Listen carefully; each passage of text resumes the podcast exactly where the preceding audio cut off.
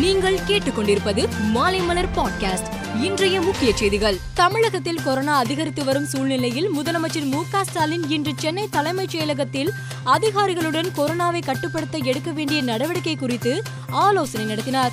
கூட்டத்தில் கொரோனா பரவல் அதிகரித்து வருவதால் அதனை கட்டுப்படுத்த என்னென்ன நடவடிக்கை எடுக்கலாம் என்பது குறித்தும் விரிவாக ஆலோசிக்கப்பட்டது. கோடை விடுமுறைக்கு பிறகு பள்ளிகள் நாளை மறுநாள் பதிமூன்றாம் தேதி திறக்கப்படுகின்றன. இரண்டு வருடத்திற்கு பிறகு இந்த கல்வியாண்டு வழக்கமான முறையில் பள்ளிகள் தொடங்கப்படுகிறது.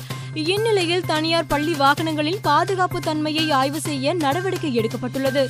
பள்ளி வாகனத்தின் படிக்கட்டு உறுதியுடன் உள்ளதா?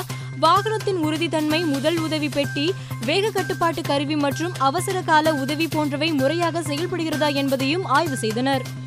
பீகாரின் பூர்ணியா மாவட்டம் தாராபாடி பகுதியில் திருமண விழாவில் கலந்து கொண்டு கிஷன்கஞ்ச் மாவட்டத்தில் உள்ள நானியா கிராமத்திற்கு பத்து பேர் காரில் சென்று கொண்டிருந்தனர். அப்போது கட்டுப்பாட்டை இழந்த கார் பள்ளத்தில் விழுந்து விபத்துக்குள்ளானது. இதில் எட்டு பேர் சம்பவ இடத்திலேயே உயிரிழந்தனர்.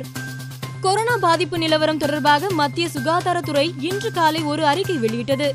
அதில் கடந்த இருபத்தி நான்கு மணி நேரத்தில் புதிதாக எட்டாயிரத்தி முன்னூத்தி இருபத்தி ஒன்பது பேர் கொரோனாவால் பாதிக்கப்பட்டுள்ளதாக கூறியுள்ளது.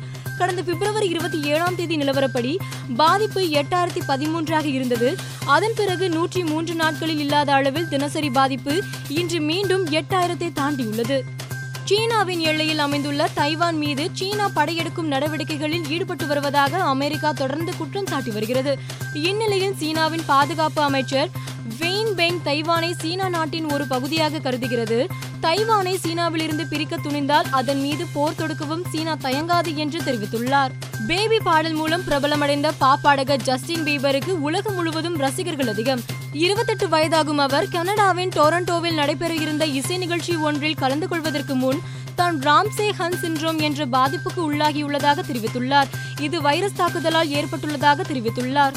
ஐபிஎல் ஒளிபரப்பு உரிமத்துக்கான ஏலம் மின்னணு முறையில் நாளை தொடங்குகிறது. இந்த முறை ஐபிஎல் போட்டிக்கான உரிமம் இந்திய துணைக்கண்டம் ஒளிபரப்பு என நான்கு பிரிவாக பிரித்து வழங்க இந்தியா கிரிக்கெட் வாரியம் முடிவு செய்துள்ளது. ஐபிஎல் ஒளிபரப்பு மற்றும் இணைய வழி பயன்பாட்டுக்கான டிஜிட்டல் உரிமம் மூலம் ரூபாய் நாற்பத்தி ஐந்தாயிரம் முதல் ரூபாய் ஐம்பதாயிரம் கோடி வரை வருவாய் கிடைக்கும் என்று எதிர்பார்க்கப்படுகிறது. மேலும் செய்திகளுக்கு மாலைமலர் டாட் காமை பாருங்கள்.